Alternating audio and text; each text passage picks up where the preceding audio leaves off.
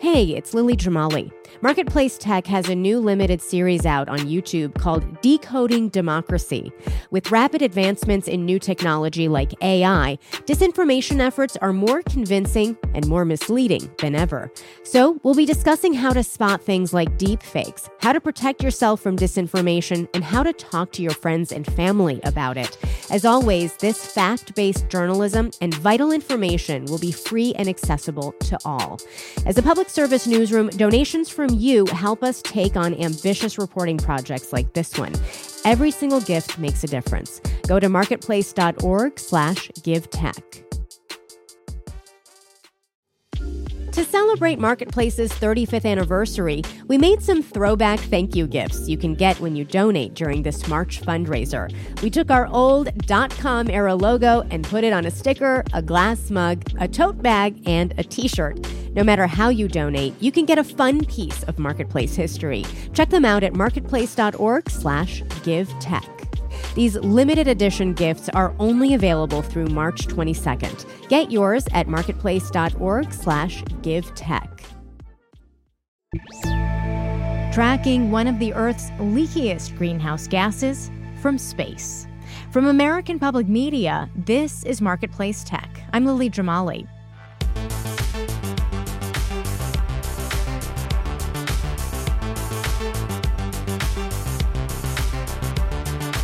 2023 is on track to be the hottest year ever recorded.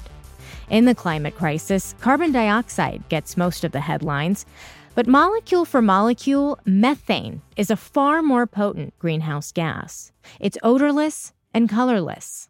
You could be standing within, you know, a few feet of a massive methane plume and not know it was there that's Riley Duren, CEO of Carbon Mapper, a nonprofit that tracks greenhouse gas emissions.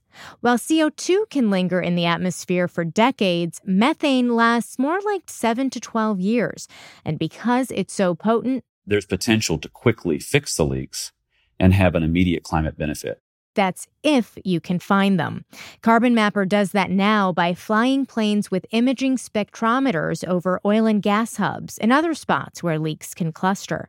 But to scale things up, it's also working with NASA's Jet Propulsion Laboratory in Pasadena, California, on an instrument that can detect leaks from space.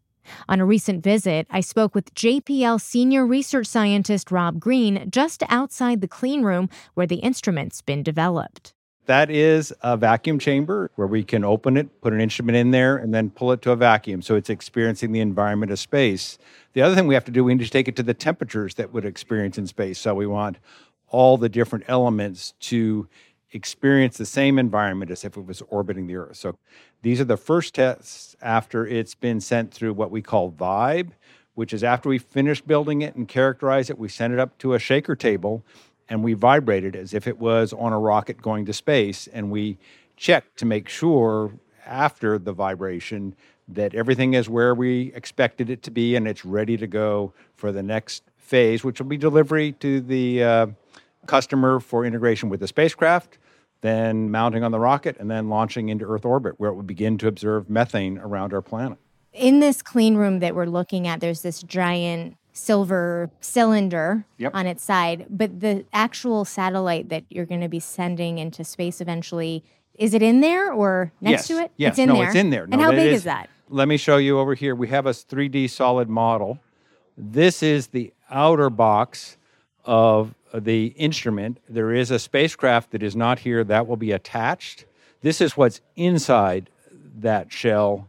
This is where we take the white light that our eyes see, break it into the rainbow and in wavelengths our eyes don't see out in the infrared, where we can see that spectral fingerprint of methane and map it wherever it's occurring on the surface of the earth. And that would be an indication that there's a methane leak there that we want to understand and hopefully mitigate. So, when we say you're sending a satellite into space to monitor methane at scale, this is the thing that's doing it. It's only what about um, you know two feet high by one foot on the bottom. That's the base. Yep, that is the instrument. The satellite will have a spacecraft. The spacecraft has solar panels right? It needs energy in space and it has attitude control. We have to make sure this instrument is pointing in the right direction and it has communication, right? That spacecraft is incredibly important because it receives the signals from the Earth as to where to point and then it sends the data back down to the ground so we can analyze it and see the methane signals. Why can't we go in that room and see the real thing? Explain how sensitive this instrument is. So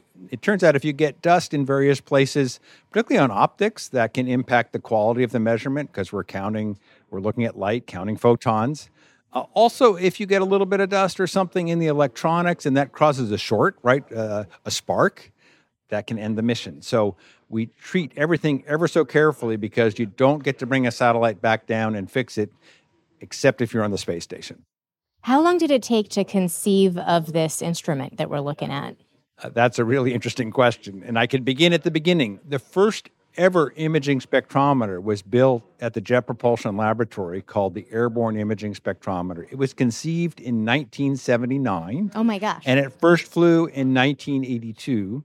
And that's what caused me in graduate school to come to JPL to work with this class of instrumentation. So it's been a long road. Wow. But you've been long, on the case for 40 years. Effectively 40 years. Wow. And I've had a track record of tens of imaging spectrometers from Mars to the moon. There's one going to Europa and quite a few around Earth and quite a few airborne imaging spectrometers. Yeah, that my career has been built studying rainbows. It's it's quite quite remarkable, and I'm quite pleased by that. So it feels wonderful. I'm incredibly gratified. We've used these spectrometers to answer important questions across the solar system, but here we're taking it to our home planet to look at a really pressing question is where are the greenhouse gases coming from? And with that information, we can make decisions to mitigate them, methane being the most important right now to tackle. You took my tacky segue. I was going to say, let's bring this back to uh, Earth because I want to understand how this does the thing that we need to be doing here. Methane is this incredibly potent greenhouse gas, more potent in the near term than carbon, even carbon dioxide. What is the idea that you can do what with this instrument exactly? So we can see methane emitters around the planet and identify them and report them. And then decision makers can make decisions as to how to mitigate them. This is a spectral fingerprint of methane, for example. This actually is the methane plume that came from the Aliso Canyon blowout. This was back in 2015, 2015. in the community of Porter Ranch here in Southern exactly. California. Exactly. We had an airborne spectrometer flying at that time, and we mapped the plume while it was happening. And then after they claimed it was out, we mapped it again to make sure it was out. And we were able to do that with imaging spectroscopy. Why does this work have to happen at JPL? This is one of the premier institutions, scientific institutions in our country. That says something, the fact that this work is happening here. Why can't it be done, you know, in a private lab somewhere? Currently, the state-of-the-art imaging spectrometers are developed at JPL because we've been working on it for again decades in particular because it's useful to us for a whole set of NASA science questions. If you want to know what are the minerals on the surface of Mars or the habitability of the moon Europa of Jupiter, a spectrum is a powerful way to answer that question. So we, have invested at JPL and at NASA in this technology to stay right at the forefront. So it's a natural place to come for building the prototypes. Now, we are expecting copies of this instrument to be, to be built in the private sector. So absolutely, the plan is to uh, pass this on and then work on the next thing uh, in terms of imaging spectrometers. That was Dr. Rob Green at JPL.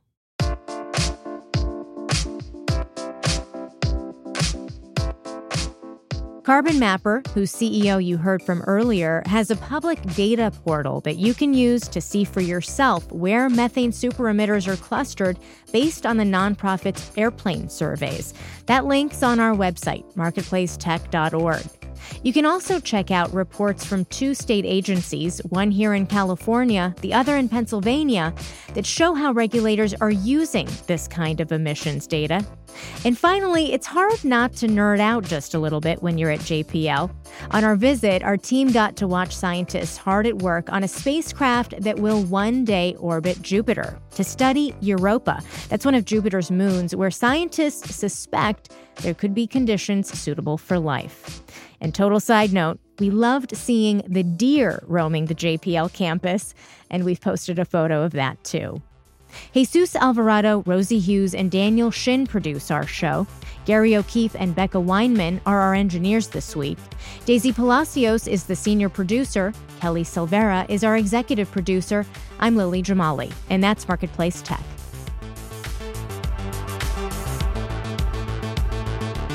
This is APM.